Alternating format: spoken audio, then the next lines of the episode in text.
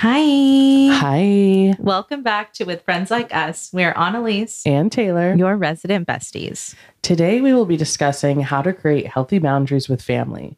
We know this topic is a difficult one for most people because when it comes to family, so much is not discussed for fear of hurting feelings.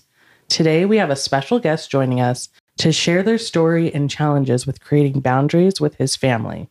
We want to provide you with a trigger warning for today's episode. We'll be discussing the sensitive and potentially distressing topic of sexual assault, particularly when the perpetrator is a family member. We understand that this subject can be deeply triggering and emotionally challenging for survivors and those who may have experienced trauma. We will be discussing various aspects of creating healthy boundaries with family after experiencing sexual assault. Throughout the episode, we will approach this topic with care and sensitivity, ensuring that we create a safe space for discussion. However, we want to emphasize that we will be sharing personal stories related to sexual assault and its impact on family dynamics. If you feel that this content may be distressing or triggering to you, we encourage you to prioritize your emotional well being and consider whether you are in a place to listen to this episode. So, with all that being said, grab your bestie, your favorite coffee, and let's get into it.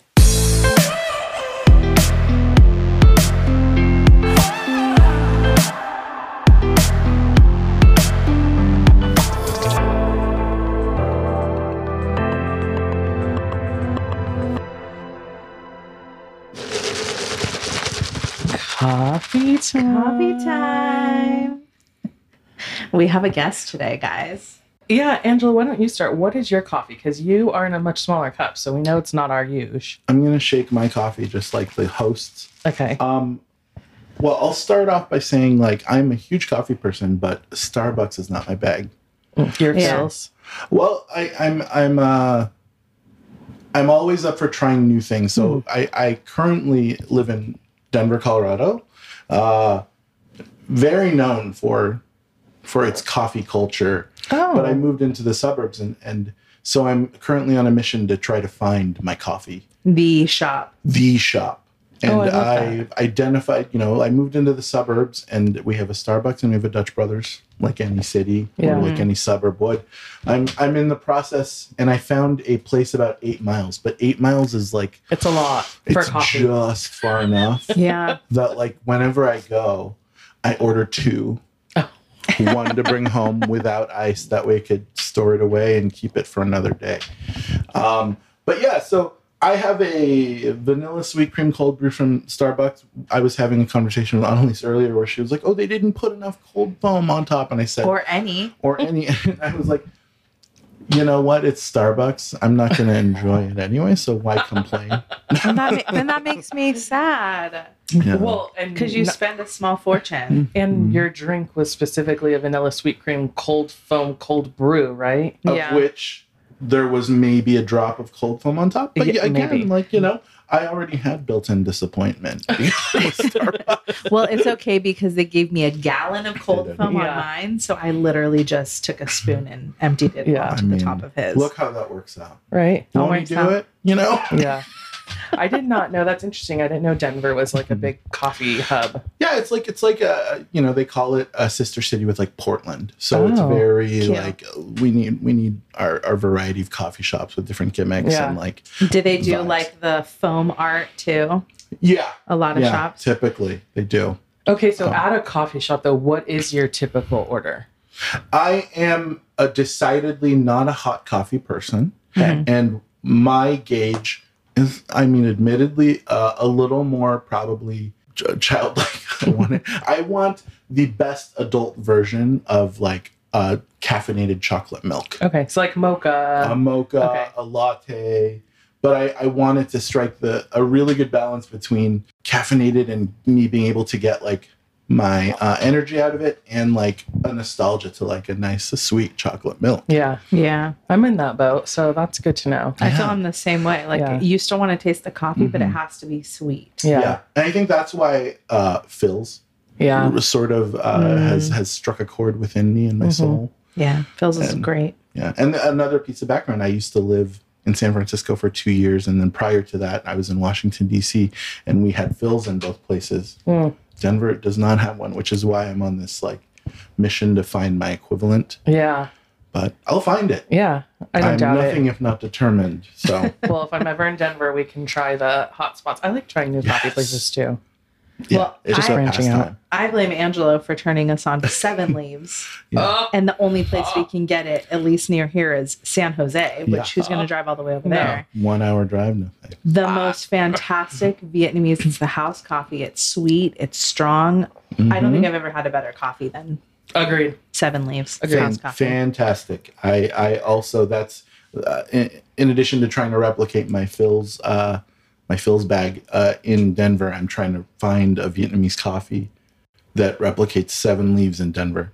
And I um, the one thing about Denver in terms of an Asian population because I am Filipino American, so I grew up in Southern California where there were a lot of variety of of Asian populations. In Denver, it's Vietnamese Americans. Oh. Mm. So there are a lot of boba shops, Okay. Vietnamese, Vietnamese coffee. food places. Oh, okay. The thing about uh, Vietnamese iced coffee, and I think you've experienced this, on Analise, is that it is a very strong, strong coffee, and so you have to find the formula for it that addresses what I talked about earlier, str- like strength, but also like sweetness. Mm-hmm. And most of the times, it's just strength. it's just like, am I drinking gravel? No, and it, I, I'm not kidding you. It can taste like rubbing alcohol. Yeah. It's- Yeah. So strong. It's so strong. It's just Mhm. like a flavor where it's like, what is that? Oh, what yeah. did you Like put what in you- this? Did you? what What did you lace this with? That makes sense because remember when my sister moved to Dallas, I had just Mm. happened to look up Seven Leaves. I was curious, and they had like three in her area, which shocked me. Right. Yeah. So I went one day, and it did not hit like it did in? Southern California, Oh. and it had a very strong, weird flavor, and I couldn't put my finger on it. But maybe it was just not the right combo. Yeah, because they that just Seven don't have Leaves the is- formula right there. The beauty with their drink is that it's creamy without Yeah. being too creamy Yep. and sweet. And then they put the don't they put like um Cinnamon or something on top. Himalayan salt on I top or something? on the on the cream. Yeah, there's like a, a salt. Something. it's something Oh, that just ugh, just melts right. In. Guys, is Man, this we now need to a take a trip coffee to San podcast? Jose. Yeah. I know, right? We'll drop Angelo off at the airport. One of these days, Taylor and I will open a with friends like us coffee at cafe, oh, how cute. and we'll have our own coffee shop, and we could do our podcast out of it. Oh, Oh my god! Thank dreams. hire me as a consultant because I'll plan your. It'll be a. It'll be your with friends like us tour. Oh, we can do those little pop ups and travel pop-ups. around on bus on a bus and do a pop up and meet and greet. Yes. At different coffee shops. Y- No, not at coffee shops. Our own, our own cafe. Oh, like our, our travel. bus is the coffee. What what she's really um, suggesting is that we open up a coffee truck. Yes, exactly. Yeah. we just drive it around and record. no one's on Mhm. board with this. I mean, come on. We could be making good coffee. Yeah. We could do meet and greet. Let's do it. Okay, so we do have an episode today. Angelo, do you want to introduce yourselves to our listeners and let them know a little bit about you? Sure, and I'll I'll make this a little more general if that's okay. So my name is Angelo. I am originally from Southern California, born and raised. I am the first generation son of, of Filipino immigrants. Uh, that has defined a lot of my experience, and I think is a good basis to understand sort of, sort of the story that I will probably share with you all today. I grew up in a very large extended family again of of folks who immigrated from the Philippines. Me and my cousins grew up together sort of as like this extended cohort of people even if we weren't necessarily like uh, first cousins or second cousins, we all kind of grew up as brothers and sisters. That closeness was positive and negative, and again, probably defined a lot of of how I went through life and experienced things and uh, my motivations and uh, my goals. So, uh, my connection to the two hosts of this podcast, I, you know, it's like uh, there's the the there's friends and there's family, and then there's friends that have become family. I don't know if I uh, showed you, but so I am I am first cousins with Analise's husband, yep. Jr. Taylor is my co-godparent Mm-hmm. To little Isla. to little Isla. Um, one Analise's daughter. So I, I I'm very intertwined and interwoven in this cinematic universe with friends like us. And we love our Angelo. And he's also a fan. Well, I think. I am I am a devoted fan. I I want to share an anecdote where I promoted the podcast, and I'm a I'm a, I'm very much so a pop culture steeped in pop culture and I, I posted on Instagram saying, Oh, something about like, I can't wait to watch this and Vanderpump rules because of Scandoval. And a, a few of my DC friends were like, I listened to the whole podcast. Did I miss when they mentioned Vanderpump rules? and I was like, "Oh, I'm so sorry. That was misleading, but maybe intentional." oh, I love that we got a follower from Yeah. somewhere else. this is why I asked. They never Analise- listened again. Yeah, I asked Analise yesterday. I was like, "Did you have a viewer, uh, listener in Washington D.C.?" yeah. I wish I would tell us that. about that. yeah. So, in ways, that's my life in a nutshell. I I I uh, I do communications and PR work. I've done it for the last decade. Uh, I've hopped around. I lived on, uh, like I said, I grew up in Southern California, went to school on the East Coast in Washington, D.C. After about a decade, wanted to come back uh, to the West Coast. I did so. I, went, I did a couple years in San Francisco during the pandemic. Very challenging. And an opportunity popped up for me to um, do the same thing, but in Denver. And I'm if I'm nothing if not a wanderer and like curious about new places and uh, curious about uh, what kind of life I can have in in places I haven't explored. So I was I said, you know what, why not? So I gave it a shot and moved to Denver about a year ago, and I currently live there, and it's my new home, And you love it. Yeah. and I love it. and we can't wait to visit. I, I can't wait to have both of you. I definitely will be. I haven't been to Colorado yet. Beautiful. So I really want to visit for sure. Yeah so that's that's my life. But you know i think it, it begs mentioning that i think part of my like uh, sort of explorative spirit uh, stems from i think the basis of this episode and the need for me to exert my independence and to pronounce the boundaries that i wanted to put up for myself in light of the way i grew up and the, the things i've experienced. Do you want to talk a little bit about your family dynamics and how those are intricate and challenging in regards to what happened? absolutely i think that's why we're here today Yeah. and you know i uh i don't necessarily get the chance to do this outside of like a therapy Mm-hmm. space so yeah uh you know as i i think i alluded to earlier but like i grew up in a very sprawling large filipino immigrant family. Um one where it's like my grandparents my maternal grandparents had 10 children. Wow. and uh, they grew up in i would say what we would consider probably poverty circumstances in the philippines. And they among the kids wanted to get out of that and started like in the 60s 70s 80s to begin the migration process to the us one by one and they did that in search of what i think a lot of people um, from from immigrant cultures look for. It's like the the the shining goal of coming to the U.S. and, and experiencing freedom and experiencing um, The American dream. the American dream, the opportunity to to pull yourself up and and and buy that house in the suburbs and your kids go to safe schools. Um, but you know, and that happened. I would say by the 80s, the majority of of my mom and her sister's family were here. They were living in Southern California, and that's when I came into the picture. And I would say that the basis of the family structure was very tight knit, very intertwined by necessity, but also by choice. By by necessity, I mean like these were immigrants who came here from the Philippines. Um, my grandma and grandpa had a were renting a house in LA, and all their kids were living there, adult children, uh, while they were all looking for jobs and and places to to make that dream happen. I had aunts that were working at like the drive through at Carl's Jr., my mom working as like a clerk at the American Red Cross, like uncles and aunts trying new things to unlock that dream. All, mostly, if not all, living in the same place and with the benefits and the downfalls of what that presents. So I think what I'm getting at is the familial the familial culture and I don't know how different it is. I think that there's a lot of similarities in various other cultures and Latino cultures and mm-hmm. other Asian cultures of family as the foundation is just a given.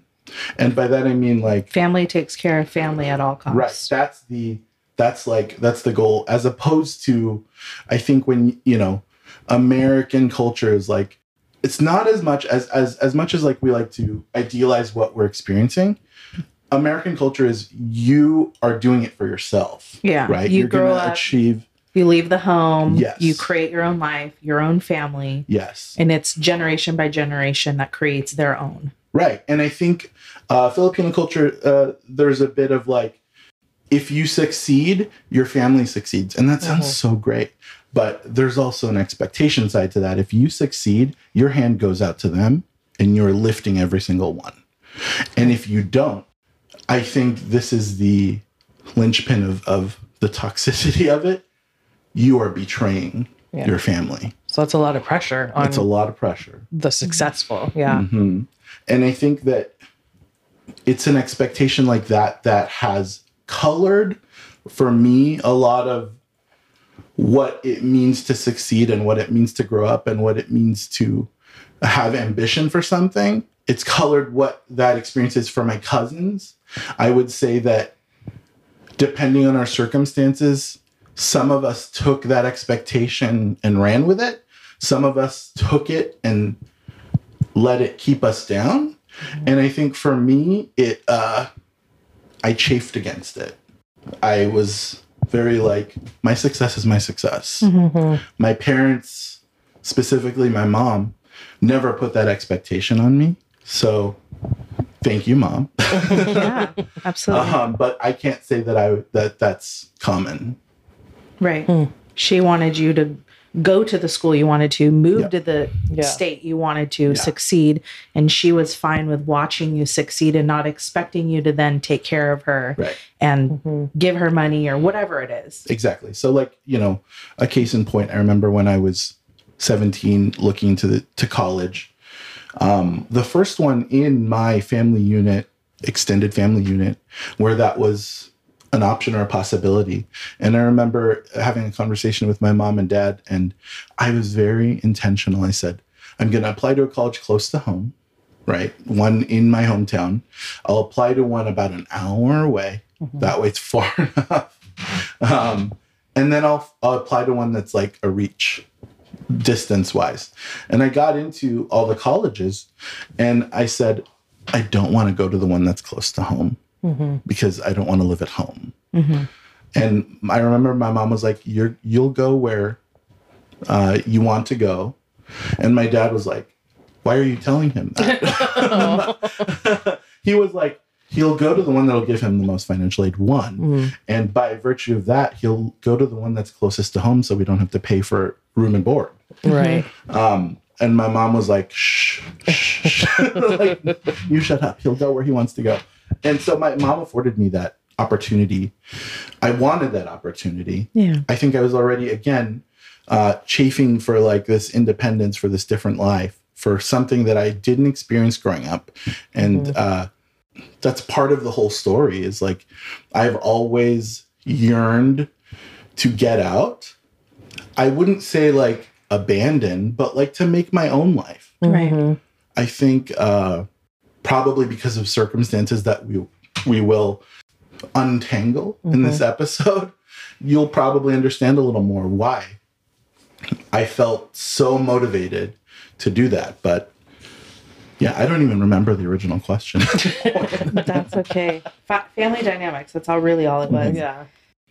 Yeah, the family. Okay, I'll jump back into it if that's okay. Yeah, of course. Yeah, the family dynamics. Everything is intertwined. There's an expectation of of your destiny is our destiny. Mm-hmm. There's a perception of uh, and it comes with like if your success is not our success then you aren't you're not doing it right.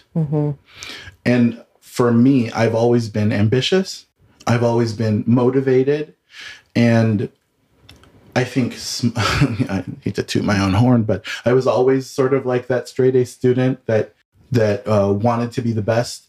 That wasn't always sort of taken well Yeah. within our family. I think uh, I come from a very blue collar, working class family of people who hustled, uh, whether it was working at the mechanic shop or working at a fast food place. So it wasn't part like, you know, we weren't the model minority Asian story like of like kids who all like, you know, with tiger moms who were going to the best colleges. Like we were like doing our best to survive, doing our best to to be able to pay rent and to um, own a home or whatever it is. And I, I think out of a foundation uh, basis of, and I'll admit it, a little bit of shame about it. I was like, I want better for myself. Yeah. I think my mom and dad wanted better for me. I don't think my dad understand what better meant because again, he he's an electrician and he was just working hard to provide meals for us on a, on a daily basis. He was very proud of what I had accomplished growing up, my motivations growing up, the fact that I was like, you know, uh, getting straight A's and being this little nerd.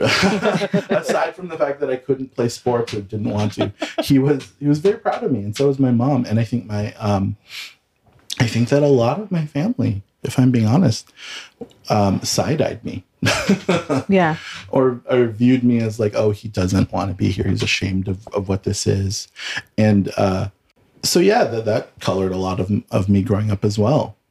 So when you say in your like family dynamic, your success is their success, does that also mean your struggles are their struggles, your failures are their failures? Is everything looked at as you share it all, or does it come Uh, down to success? Not necessarily. question. Yeah, that's a great question. I wouldn't say necessarily like literally intertwined like that. What I think I mean is we as a collective, a lot of us are struggling and a lot of us are, or, or some of us are struggling, some of us are succeeding. But there is an unspoken expectation that if if one or more of us are succeeding, uh, if we're not putting our hand out to the to the next person or to my mom or to my cousin who is struggling mm-hmm. that you're somehow like betraying your ancestors. That you're not fulfilling what this dream is. The struggles. Mm-hmm. Mm-hmm. The thousands of dollars they spent on f- flights and and and lawyers to try to immigrate to the US and the idea is like if you're not going to do that, if you're not going to share what you you're reaping from your success, then like why did we even go through all this struggle together? Why did your grandma risk escaping a war-torn country Right. with a dictator? So it's like, Like- an ultimate betrayal. Yeah, yeah, Yeah. I think so. And and just like I think it's also and not for nothing. Like uh, I think all three of us in this room grew up Catholic. Is that Yes. true? yes. um there's uh, you know in in in catholic culture i think it, there's family is another basis of what the unit is and and i think it's also true in like mexican culture for instance like uh, the, the the family unit is this indestructible it's like blood is thicker than water it's Yeah. it's these things where it's like um if you're not if you're not loyal to family then you don't have loyalty Right. um Absolutely. and the, and like listen i love my i love my uh, immediate um, nuclear family. I love my mom my sister. I love my extended family members in some way. But i think unconditional i think unconditional expectations of love like that come with its own set of toxicity. Mm-hmm. Lots of strings and everything. strings and again expectations and um, unrealistic expectations And a guilt Guilt. life. yeah uh, an expectation of like personal sacrifice in service of a larger communal good Yeah.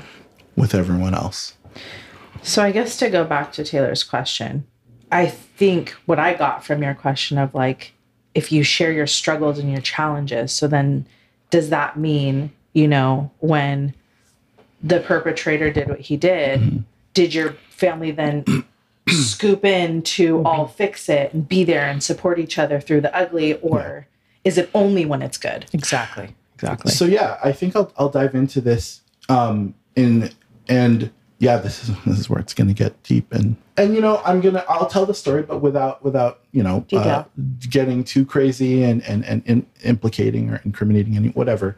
I, I again we were in this large uh this large family unit of immigrants, people who were navigating the U.S. for the first time, um, trying to succeed together.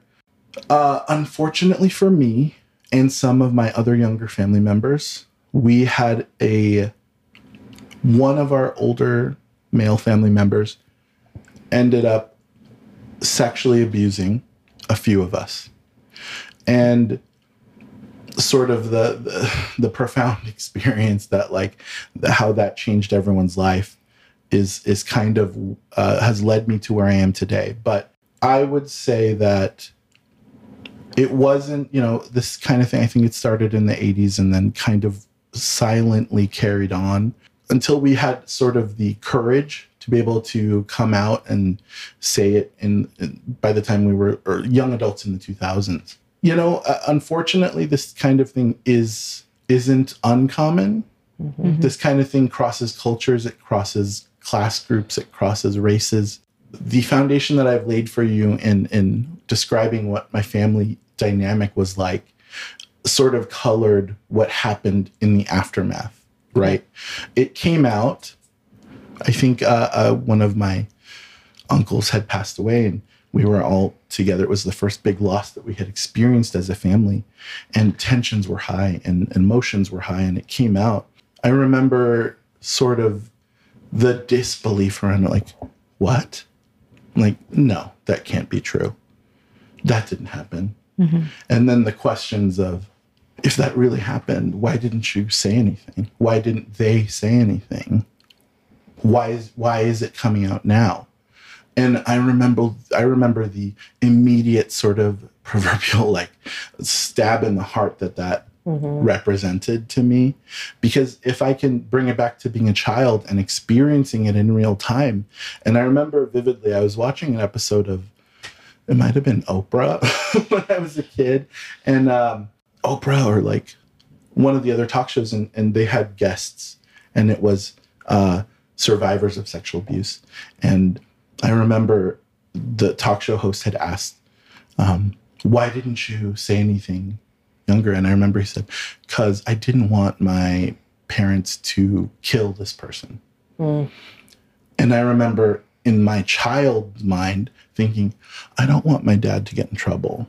Mm. Mm. I don't want my mom to get in trouble because they'll they'll Do something. they'll do something.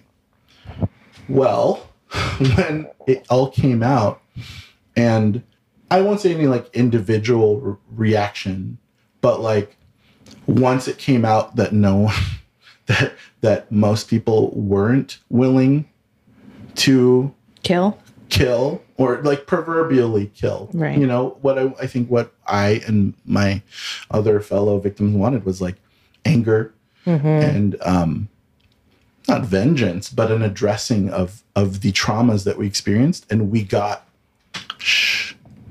Mm. We got okay. If that happened, like just like I'm so sorry, but let's not talk about it.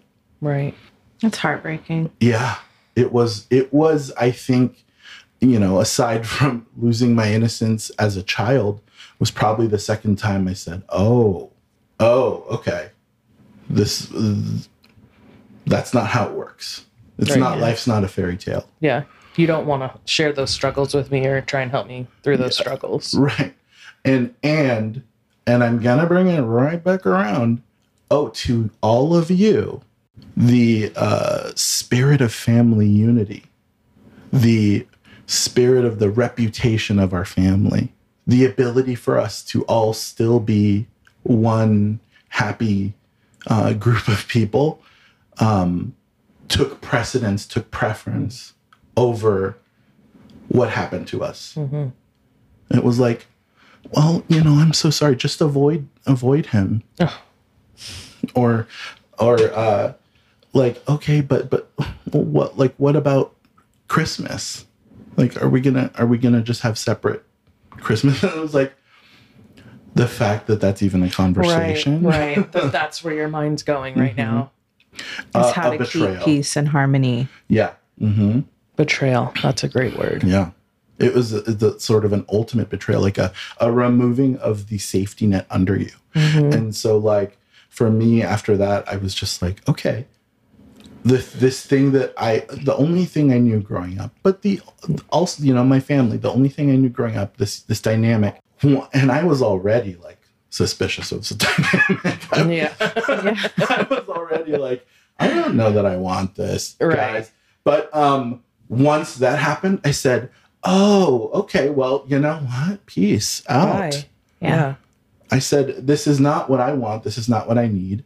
I didn't have the intricate way of, of, of, of understanding it and being able to articulate it and trying to, like, you know, incorporate it into my life. I didn't know yet. I was I was young in my early 20s and I said, all I know is I need to get the fuck out. Yeah. Mhm. So that was like Mhm. boundary number one put up. Boundary number one. Hard. very hard very hard and i so uh, but i did what i knew how to do best use my skills use my knowledge use my motivation my uh, ambition and take myself out of the situation Mhm. in a way that was functional Yeah. i wasn't just going to be like a stray runaway like Right. with a knapsack over my shoulder like on route 66 like take me take me I need to family. I wasn't gonna be like, um, you know, like with dirt on my face on the side of the road, like I'm gonna be a mechanic, and, and that was not me. I was like, I will go to grad school in Yeah. Washington D.C. And um, you know, when I told you about me going to college and I went to undergrad, I went about an hour away from home. It was that probably was my first boundary. I think Oh, okay. but it was it was safe because I was I was Mhm. close enough to home, but I was living independently. I was Mhm. living this like like Mhm. I'm in college. I'm having a great time. Um, post post undergrad, when I was going to college, I said, um, "Take me as far away as humanly possible in the United States, Mhm. away from this dynamic." So I said, "Okay." I was plotting like, I'm gonna go to grad school. I'm gonna go to the East Coast because because like, um, uh, mentally and emotionally and physically very far away from home Right. um, it represented a risk that I think um, satisfied that like internal craving for like for like forget all of you. Mm-hmm. And I was like also just like genuinely curious to to see what life was. And I think it was the first time in my life that I didn't let fear dictate. In fact, I let the fear uh the fear of that unknown lead Yeah. Propel you further. propelled me Yeah. and I remember uh, I say the word fear, and it didn't. I wasn't that scared. I was more excited, Mhm. and I went into it probably a little more vulnerable than I should have. Like I was like, okay, I secretly saved ten grand. I was living very frugally. I was like making this a secret plan to like tell my parents, hey guys, I got into grad school and I'm gonna move, and uh, I don't need any of your help. Mm. Yeah. Um, and so I did it. I had this 10 grand. I, all, I only knew I was, I got into the university. I Mhm. didn't have housing. I didn't have a job. I said 10 grand will be just fine for me. And I did it. And here's the thing about myself, and I know myself, uh, it worked out. Mhm. yeah. I made it work. I found I had a friend who lived out there, place to live, a job within a month and a half, two months, and um, I did this thing that like I'm so proud of in retrospect, where I was, I found a nine to five job in a city I had only ever visited once, um, in one of the biggest cities in the country, expensive cities nine to five. And then from six seven to ten i was in in master's degree classes i was making friends i was exploring the city i was doing all these things and i remember at the time my, my salary was like 30 grand a year which is like nothing, Nothing. for especially when you're doing that and i remember being like this is the happiest Oh. Oh wow. that i've been hmm and I remember it was like it was a struggle, but like I was living life in my own terms. I was not being irresponsible. I was um I was like, you know, a little political geek and I was in Washington D.C. and I was like my daily walks I'd be like, "Oh, there's the White House, there's the Capitol, there's like all Mhm. these things." I was like, "Oh my gosh, I'm really making it happen for myself." Yeah. and um, I think all of that was colored by like this op- this opportunity that I took, despite the fear, despite the unknown, and with the motivation to prove that I can overcome what happened to me through like legitimate and and um, fulfilling means, Right. you know. But that was probably my first big boundary that I put up. And um, I'll, I'll I'll roll back a little bit. I remember when I told my family, and my dad was like, "Okay, you know, I'm so proud of you for doing this, and uh, this is so great." I think he saw like, "Wow, my son's gonna be doing this." My mom was on board from day one, but my dad took some convincing. And then I remember I had like a going away lunch or something, and I remember uh, my aunts. I can't remember who was one or two of them came up to me and they were like, "You know, your mom was sick, is sick, and a, a year or two prior to this, she had a stroke. She had recovered like one hundred percent, um, but they were like, "Why are you leaving? How could you do that? How Yeah. could you leave at this time?" I just, I think, I think more than like, I think it was more than just what, like, what are they thinking at the time? Like, I think that they're like, this is not done. This is not what you do. And while they understood that it was me and this is something I would do, you know, they were just like, this is not what a family does. Um, you have ambition, but your ambition should only go as far as you're able to, um, again, help your family. Right. And um, I remember being like, oh, okay, well, this is the first of many sort of times that I had experienced that sentiment. And I remember being like, immediately, uh, red flag alert. Right. Just like, no, thank you. I'm Yeah. going to do it. Um, oh, by the way, I have the support of my mom and my dad. Mm-hmm. Thanks, but no thanks. Thanks, Yeah. but no thanks. Yeah. Absolutely. So then, when you move to Washington, Mhm. D.C., and you're doing your life and you're growing and you're experiencing new things, are you still in good contact with your parents, with your sister, or are you kind of keeping distance? Are you keeping distance from the rest of the family? Like, Mhm. where is your mind at with family dynamics at that point? Yeah, because this really was one of the first times I had I had uh, put up a very very stark boundary, a very large wall of um, between me and my extended family. Um, I was I was doing me, y'all. I was living.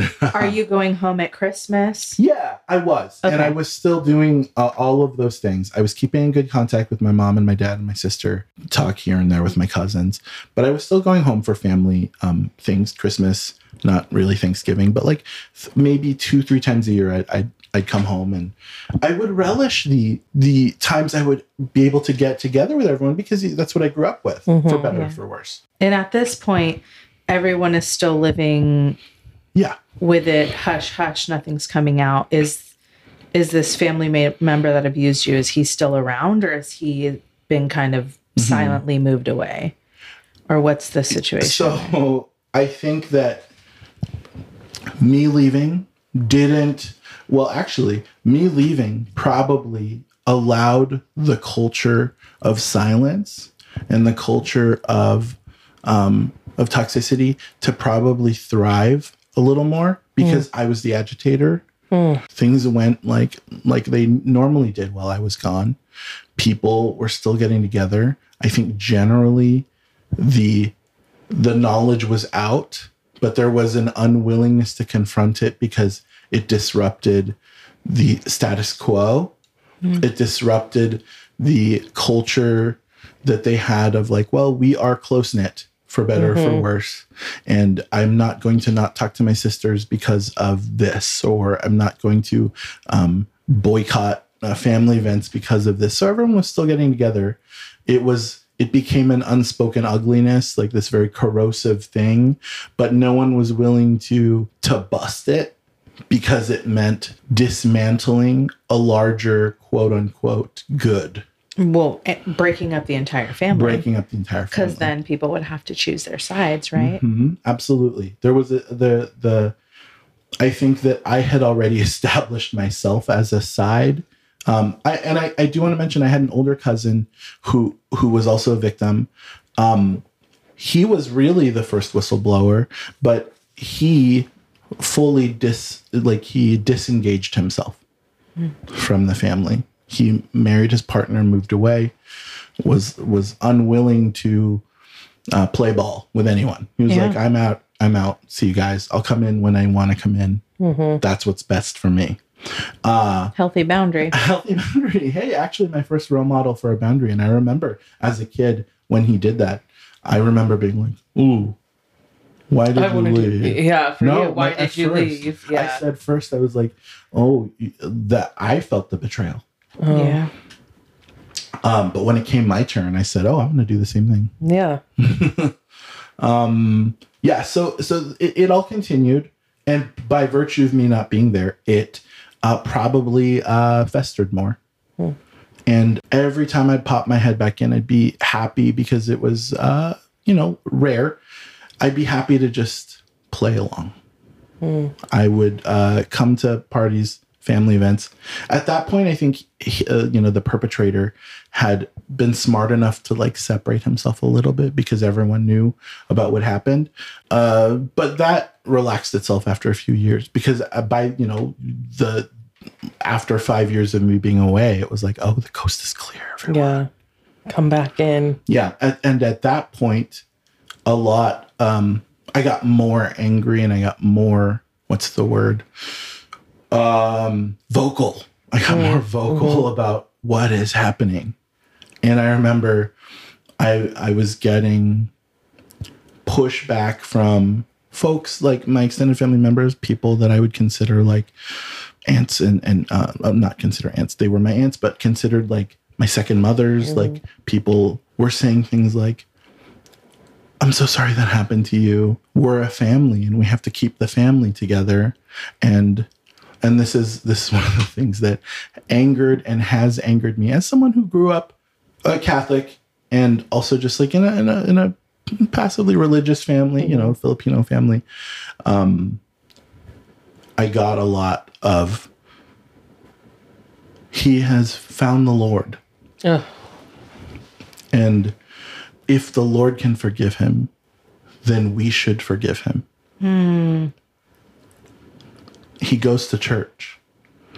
And if I wasn't priests still Right, exactly. priests still say mass Yeah, and right. things still happen there. exactly. Have And- you ever received an apology? No. No.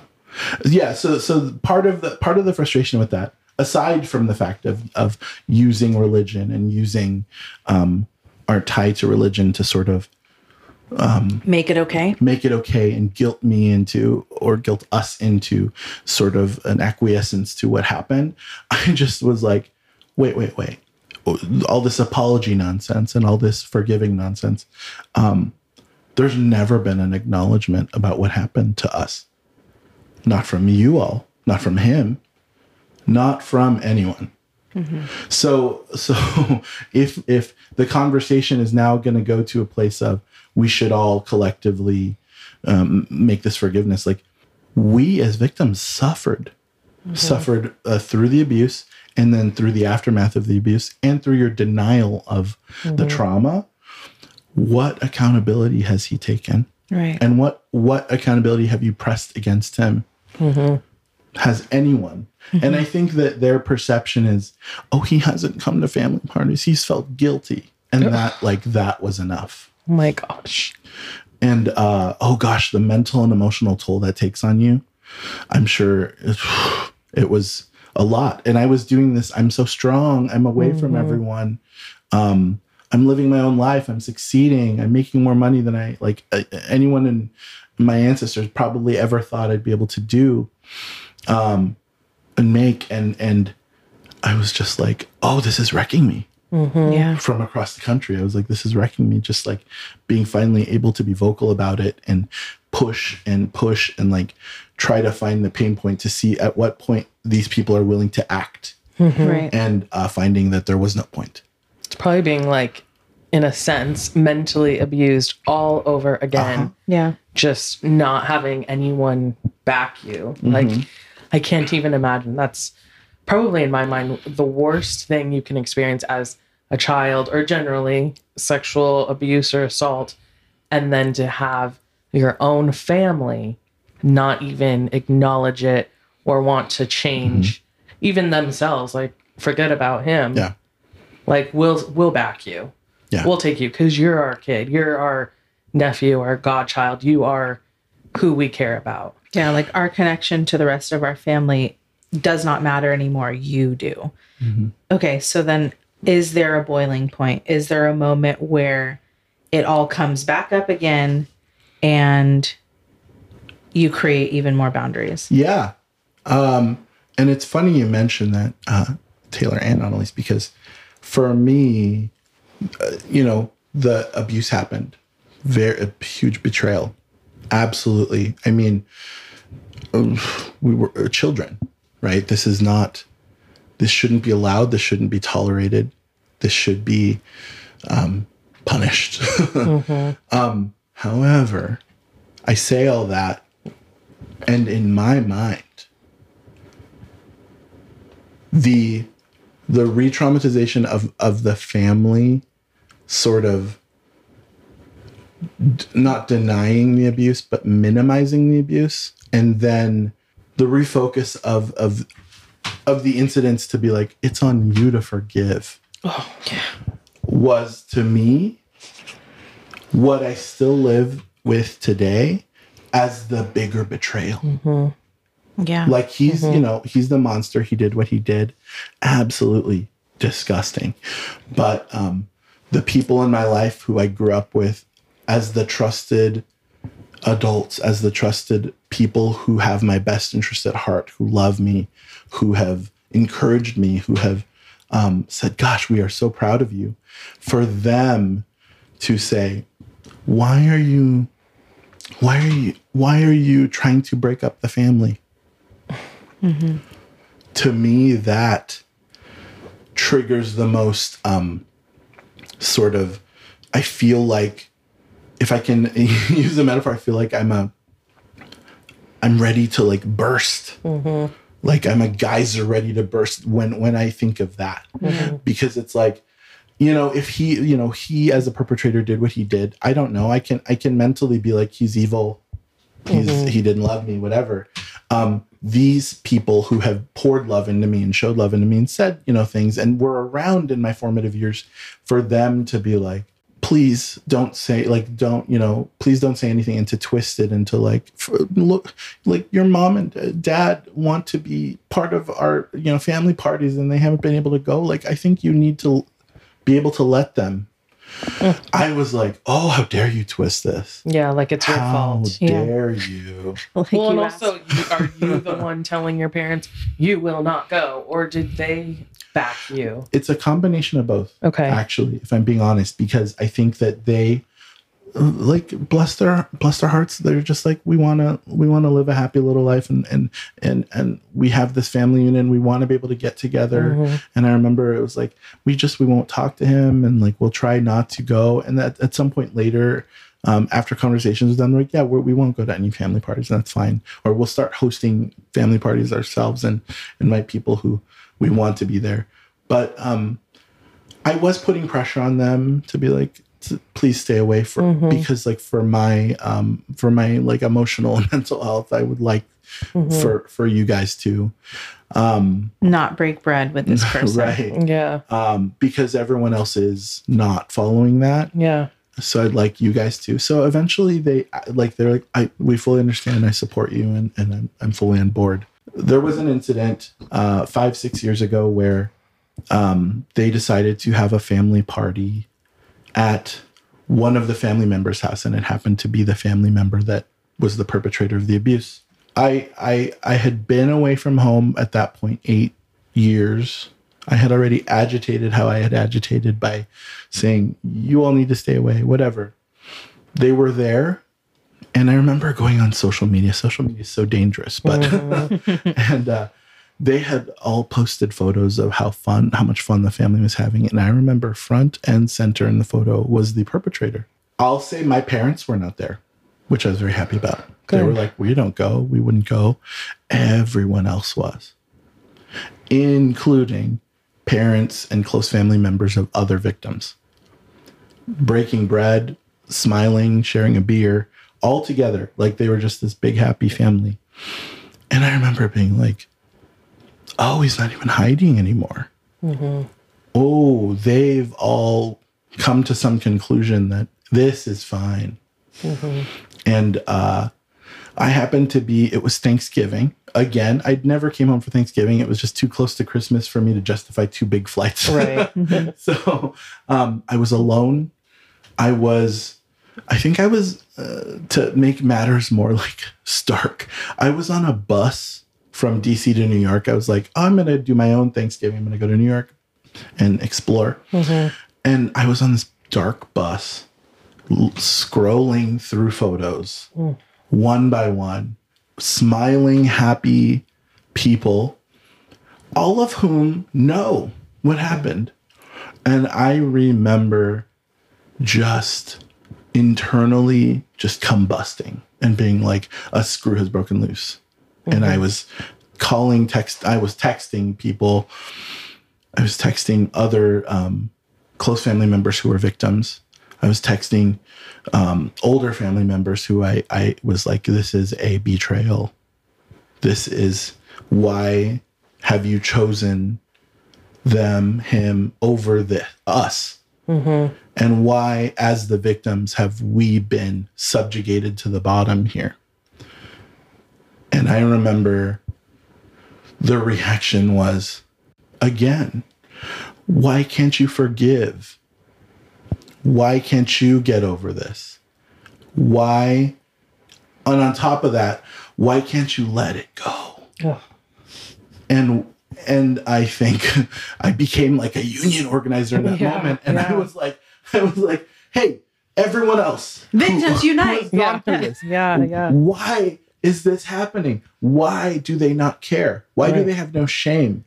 And um in that moment as if i already wasn't like sort of agitator number one i became to this very sizable size part of my family the um i think the enemy.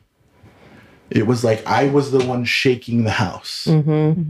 Because I was, if I could use this metaphor, I was the one shaking the house, being like, get out. There's a danger there. And everyone in the house said, Why are you shaking the house? Why are you trying to get us out? I was like, I'm trying to save you all. And they were like, He's trying to knock down our house. Yeah. And uh, I said, Oh, th- this is the way it is, which I already knew. Yeah. it was a confirmation to me that like that um i remember i was just so angry. I was so devastated. I said what's right is wrong. What what's wrong is right. What's what's what's down is up. Mm-hmm. Like i said uh, something twisted and i said oh i it was probably the lowest point i had ever been in because i said i don't understand anymore what good or bad means. Mm-hmm. Mm-hmm. What? I said I like I just don't I I I I lost grasp of of of of the way the world worked. And I was like fully a, a grown up 30 something year old man like dealing with all this and feeling so you, helpless.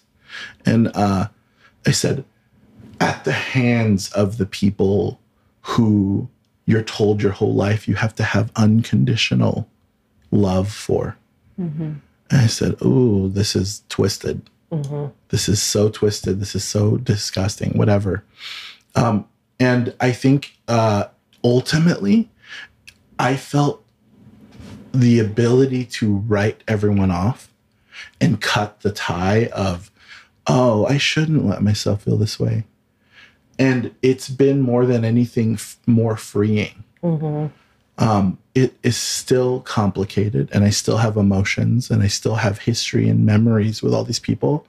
And therefore, I still have anger and emotion coursing through my body when I think about things. But um, cutting that loose to me, um, putting that boundary there, even if it's just me having the boundary there, was very freeing because I said, um, I don't need for them to exert or to express that they care or that they would stand up for me, for me to feel whole. Yeah. And I think again, given everything I said about my family dynamic, that was a hard that was a hard cut to make, Yeah. Yeah. but a necessary one. And um, after that, and I'll I'll I'll yield the floor back to you guys for another more questions. But like, I was able to sort of rebuild, and um, that has been sort of a refocus in my life that has brought so much joy. So Wow.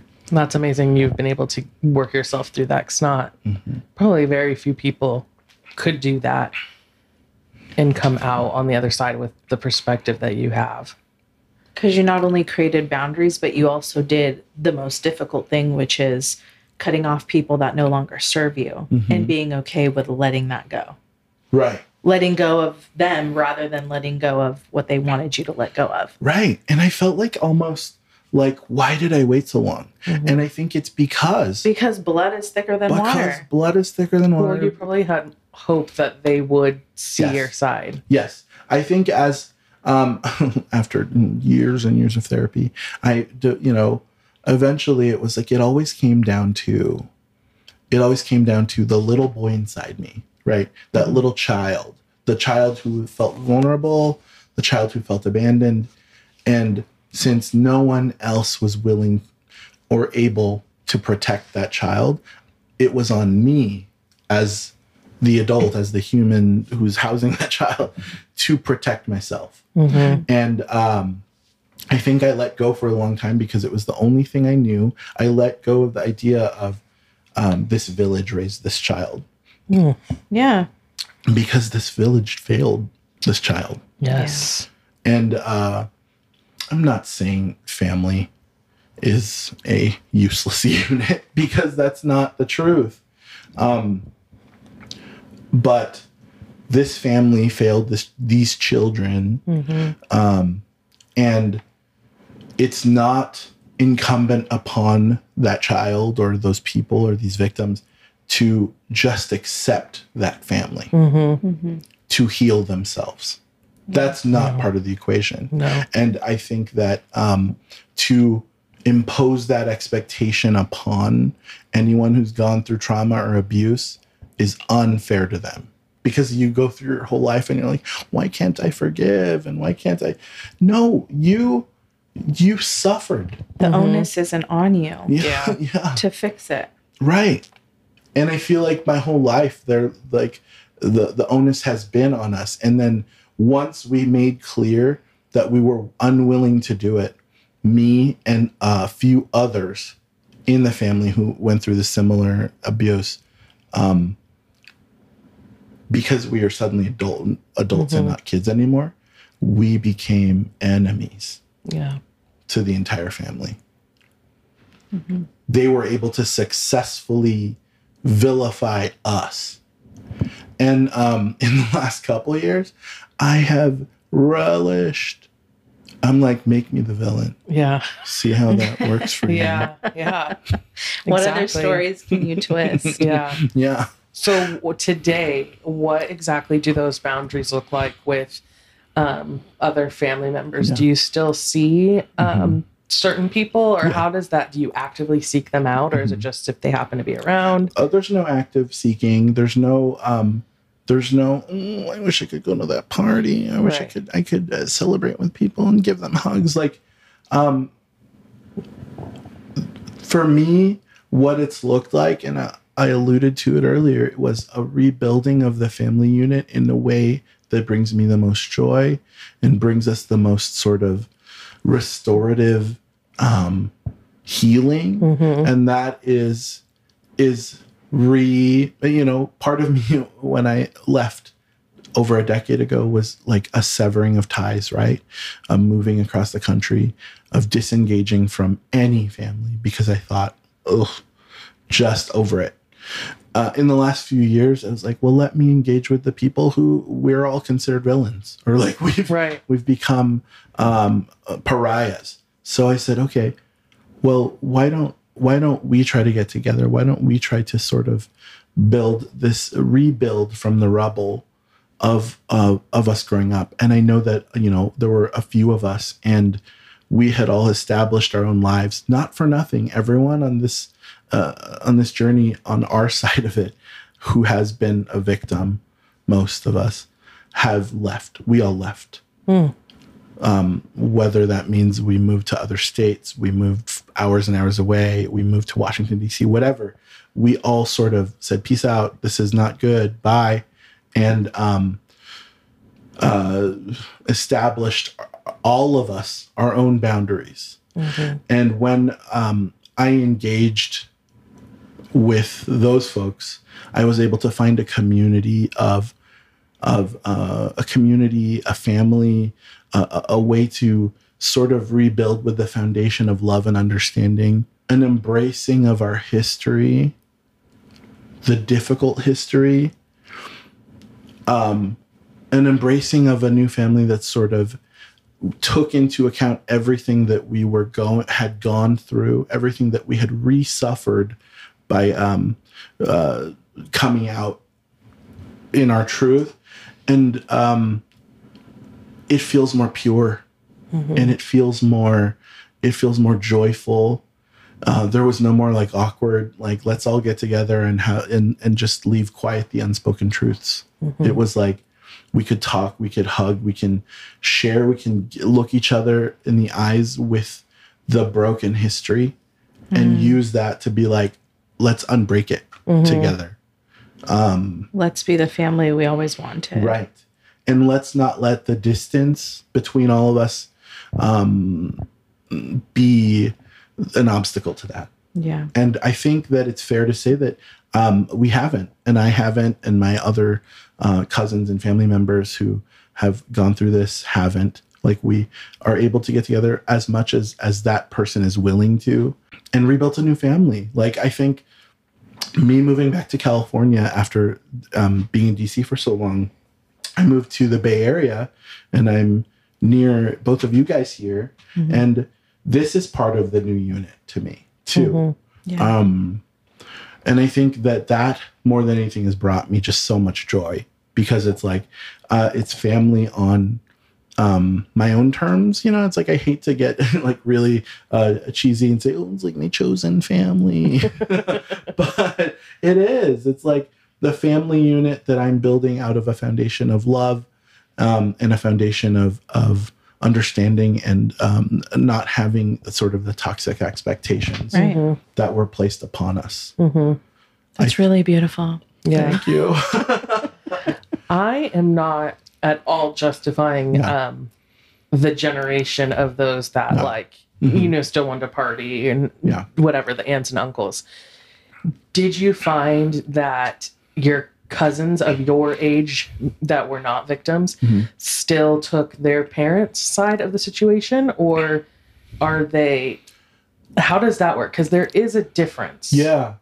It's a mixed. It's mixed. I think that those of us that were victims, um, and those of us that were close enough to feel victimized, even if they weren't directly victims, have taken that step back. Okay. Okay.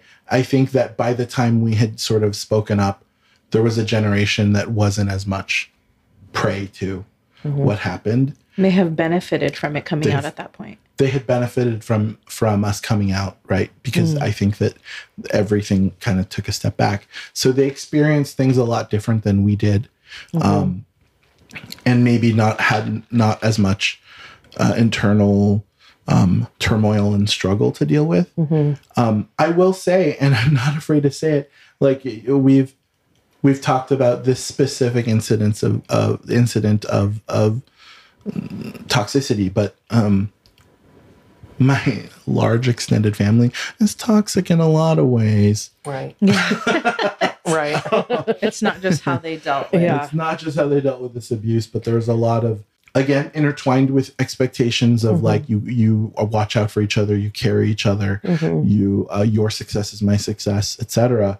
There was is and was toxicity in the form of like financial stability and security and sisters and brothers and cousins and aunts and uncles helping each other out and um some people's success versus other people's repeated failures and and uh, the a betray like uh, ideas of like well you're succeeding your sister's not it's a incumbent incumbent upon you to help them and there was Over a, and over and over and again. over and over again Like, why should I Uh-huh. have to be Right. saddled with that? because taylor we're family yeah. And like if you don't pick up everyone Yeah. else Yeah. it's like it's like you are disregarding generations of Right. blood But again, going back to my question Yeah. at the beginning, it's so wild. Like you even just said, like you're there to pick people up, you're there to support them. But when it comes down Yeah. to the really hard things, it's like, oh no, we're going to be hands off. Like mm-hmm. you actually might not even be telling the truth, or Yeah. we just get over it. Mhm. We're not going to support you in that. But you know, go ahead if you have a great job, like send us some money Yeah. or Right. come through. Like that is wild to it's, me. it's very wild and it's uh uh topsy-turvy it's crazy Yeah. i think like you know it hits it, it, it like hits different as the kids say um because i think like i my uh, other uh, family members in my situation hit kind of a sweet spot because um a sweet spot of like uh, weakness for them because it's like what we're impugning upon them or like trying to to get accountability for is the like the foundation the floor. It's like it's like uh it, it requires too much. And this is maybe too generous of, of me giving an excuse not an excuse but like an understanding of them. But it's like what we're what we're trying to bust up there is like really the foundation of their house of cards. Mm-hmm. right? It's like it, requ- it, it requires of them a the ability and the courage to say this family unit do, um, is not as important to us as the uh, well-being and the sanity and the the uh, emotional um, um, healing of our children. God, that sounds so crazy, doesn't it? Um, Like, uh, especially being a mother, like I couldn't Right. even imagine putting all of that above my children yeah, and their experience. it's nuts. But like for some reason, uh, they are fully, absolutely dying on the hill of this house of cards will stand. And if you are the ones shaking it, then we will lock you out. And we will lock you out by um, impugning your name and, and showing Villainizing you. vil- you're the villains. You're the people keeping us apart. You're um, not supporting us. You're not doing this or that. Um, gosh, what a defense tactic. Mm-hmm. Well, and holding you at a distance Yeah. and making you feel like you're the Uh-huh. one that's wrong. hmm And and really, for coming back to the to the gist of this episode, isn't that the best excuse for boundaries? Yeah. Yeah. Like, Yeah. I mean, it when you're being met with that, mhm. It makes it easy to just Yeah. say, Mhm. Well, I am Mhm. just gonna not think about you. I'm not gonna Mhm. call you. I'm not gonna do all these Yeah. things. Why should I put Right. effort in Mhm. when you can't even acknowledge the pain you've caused me Right. Right. and apologize and have have a conversation about it? hmm Right. Yeah. No conversations were had. Conversations happen around us. Behind your back. But never to you. Narratives are created. I, I don't even want to say conversations are happening. Narratives are created Mhm. outside of us. Mm-hmm. narratives that fit the agenda of the people trying to keep up The house a flimsy house of cards. And it's an at all cost effort. And for me on the outside, me and my select few people that I am choosing to to build this like happy life with um, we're building this life of love and, and of, of of true sort of family connection. And in a lot of ways again um, for them to keep up the house of cards they have to come up with some kind of story that we're living this evil like um, non-supportive life outside of them. And uh, so yeah it's just it's ugly but and and sometimes pervades my calm and it like seeps into the joy that i'm building for myself but that doesn't outweigh the good that uh, i've built by enforcing boundaries and creating new truths and and creating sort of pure environments of love and understanding that i'm building outside of it. Yeah. Well, that's all you can do. hmm I mean, at some point, you have to decide how you want to live your life and how you want to not have your past define what you want for your future. right. As cheesy as that sounds, but true but true. Because at some point, you can't be living in panic. You can't be living in anger. hmm You know, you have to just decide to let it go. Yeah. And it's like that's harder. It's easier said than done, but it's like um, I've been able to be much better about that. And I think I think that's because I think that's because like um, putting up that boundary and uh, having that moment where I said, I'm just gonna sever the tie and not have expectations and do me and and and engage with the people I want to engage with and build love with the people I want to build with. And um that has slowly sort of i think rebuilt like brick by brick that internal strength that i think i lost growing up Yeah. you know and um it's working i think. I, I like for the most part i'm very happy with with the family unit that i have rebuilt and under and come to understand for myself. So yeah no i think it's all worth it. It's just difficult. I think it's difficult. And it's a journey that not for the faint of heart. And like i know people who um i've talked to people who are like it was just easier to give up and give in or it was just easier for instance to run away and just stay away. I know that there are people i know like i've run into through my life who literally left their family and never looked back. And they just built this like they just really from the from the ground up rebuilt a life excluding anyone from their past and that's you know what good on you that's That's a, fu- that's another way. so great Mm-hmm. I think that I couldn't extricate um, everyone from my life. And I think I had that perception that I could. Maybe like when I went to the East Coast and left my family, I said, that's what I'm doing.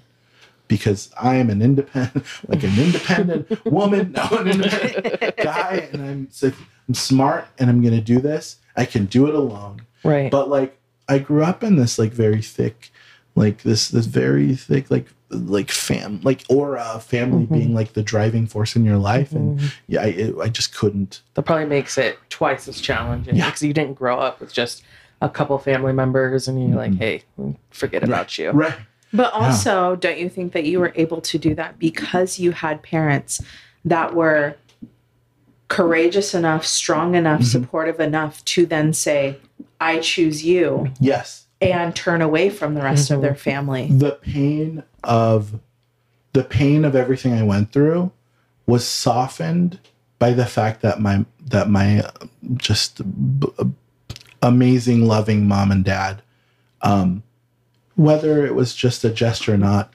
um said we choose you. Mm-hmm. There were difficult conversations that led up to that but they did that. They said we will and oh my gosh i appreciate this. They said we will suffer the indignity of um, being ostracized from everyone else being excluded um, by everyone else.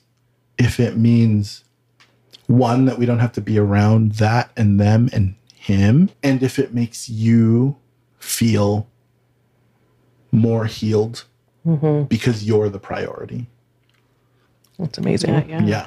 It's And it took a long time to get there. It didn't happen overnight, Mhm. but it happened. Oh my gosh. If I didn't have that, I would be I would have spiraled, Yeah. I think. Yeah. So yeah.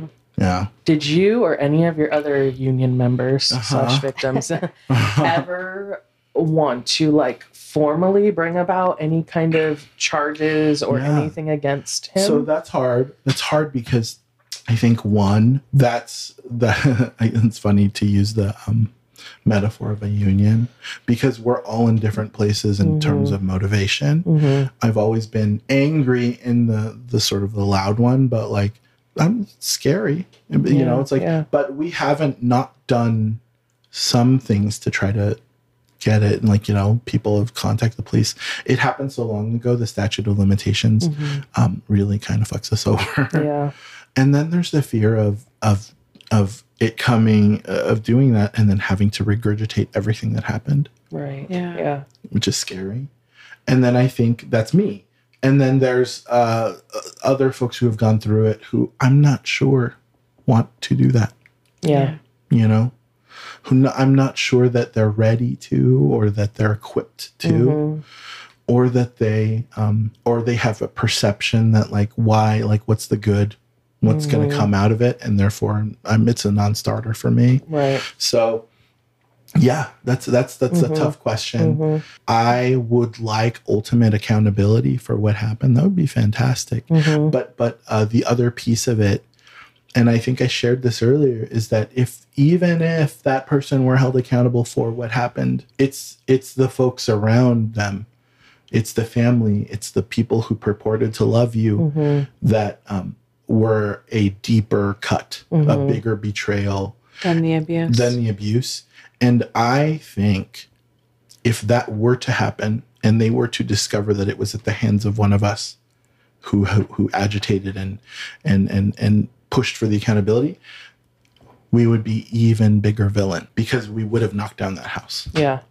See, to me, that would excite me to be the bigger villain of Yeah. like, if I mean, obviously, nothing like this ever happened to me, so maybe I'd have a different thought if I Mhm. was in your shoes. But to think like right now, I'd be like, I'd be excited to like literally blow your entire Yeah. world apart Mhm. and go ahead and villainize me, but I'm doing, Right. I'm seeking my justice. yeah but Oh, then on the flip side, it's true how painful would it also be to watch the rest of your family run towards yes that Yeah, unit true. to protect them Mhm. Again. and to make sure that they're not alone yeah, and that they're true. taken care of compl- and then really turn Yeah. their back on you Yes. Right, that's true. Yeah, and for someone, it's, it's like I'm working on myself, but uh, and like I like to think that I'm like I'm in a great place. To see that, to see um, sort of like a a unity in Mhm. opposition to us, to me, Mhm. to other victims. Already, that's wrecked me. To see it in like uh, to to to hypothetically see it in a scenario where it's like we're at the last level of the video game and it's like trying to beat the big boss and then they they all get together ooh that would what that would do to my psyche Yeah, that's true. yeah it's That's almost true. like it's it's, It's a better to lose-lose. just yeah, Yeah. yeah it's better to just do what feels right Mhm. with you and just let go yeah because you're never going to change them Yeah. the hope is gone right it's like put up the protections that you need for your own safety and sanity and health and well-being Yeah. strengthen those Mhm. and try to live as happily and as truthfully as you can Mhm. independently of of your past and Mhm. it's like that's really all you can do and if if it's full of love and it's full of joy and laughter and pain.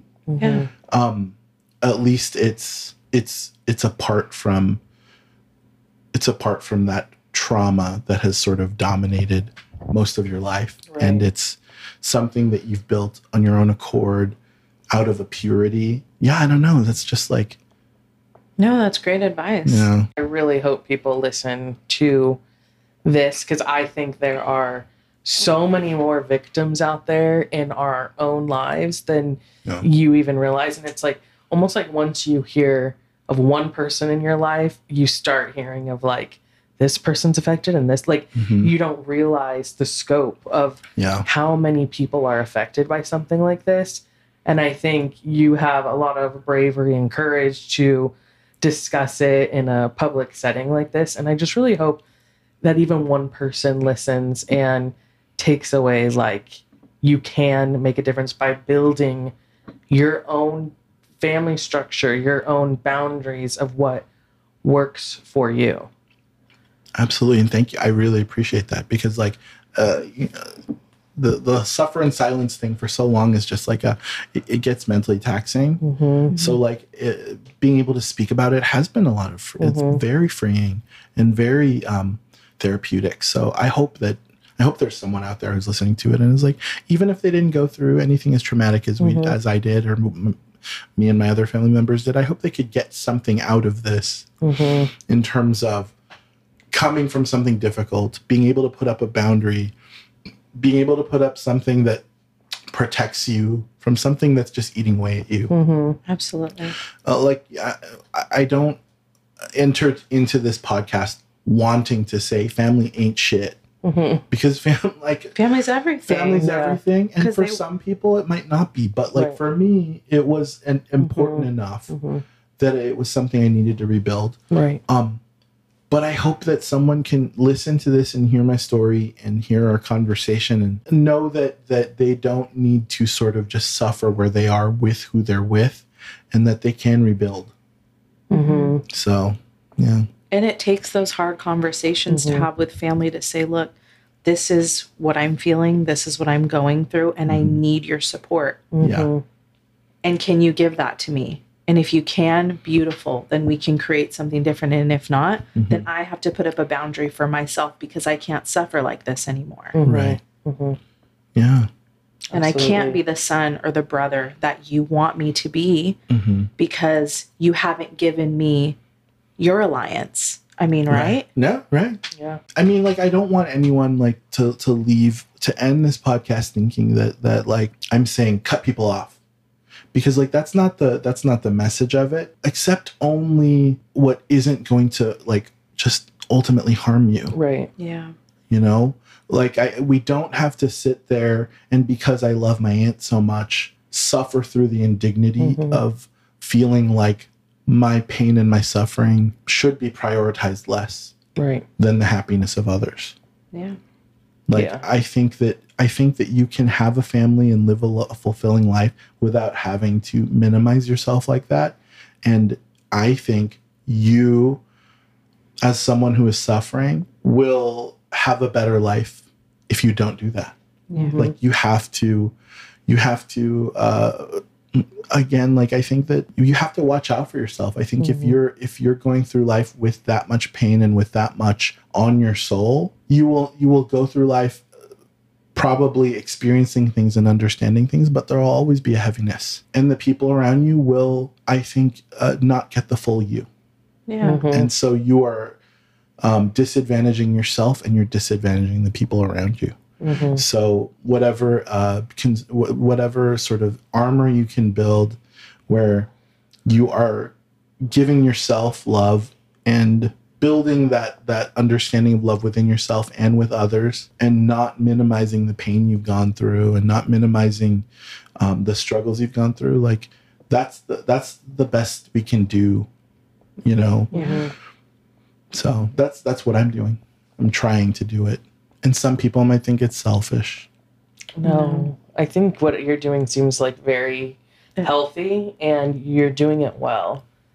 And you haven't bashed anyone, not even on here, not I've never been in a setting with you since I've known you where you have sat and been like, I hate this person or that you've Yeah. never You've always done it with such respect Yes. and truth. Mm. Yeah. Which I don't think I could do if I were and No. I would want to completely like like go, Annihilate. yeah, I- go for the jugular. I also think you do. You give everyone grace and you Mhm. try to understand their side of it, Mhm. Mhm. even when it's so blatantly wrong. Right. You'll right. still say, but maybe it's this. I don't know. And Yeah. that's just, I mean, speaks to the person that you are. Mhm. Oh, thank you so much. Yeah. So thank you. Yes. for coming on and being courageous and hmm doing this with us. Yeah. We We, love you. appreciate it. Yeah, thank you for having me and giving me this uh, space to be able to speak freely. Absolutely. And not for nothing, you know, I feel like part of this family. Absolutely. Yeah. this this uh, podcast, but PSA, this podcast is part of me rebuilding my family. unit. So, We'll take it. If you aren't already following us on social media, check out our Instagram at With Friends Like Us podcast. Be sure to subscribe to know when new episodes go live. And follow us on Instagram for the latest news. Thank you so much for listening. Love you. Love ya.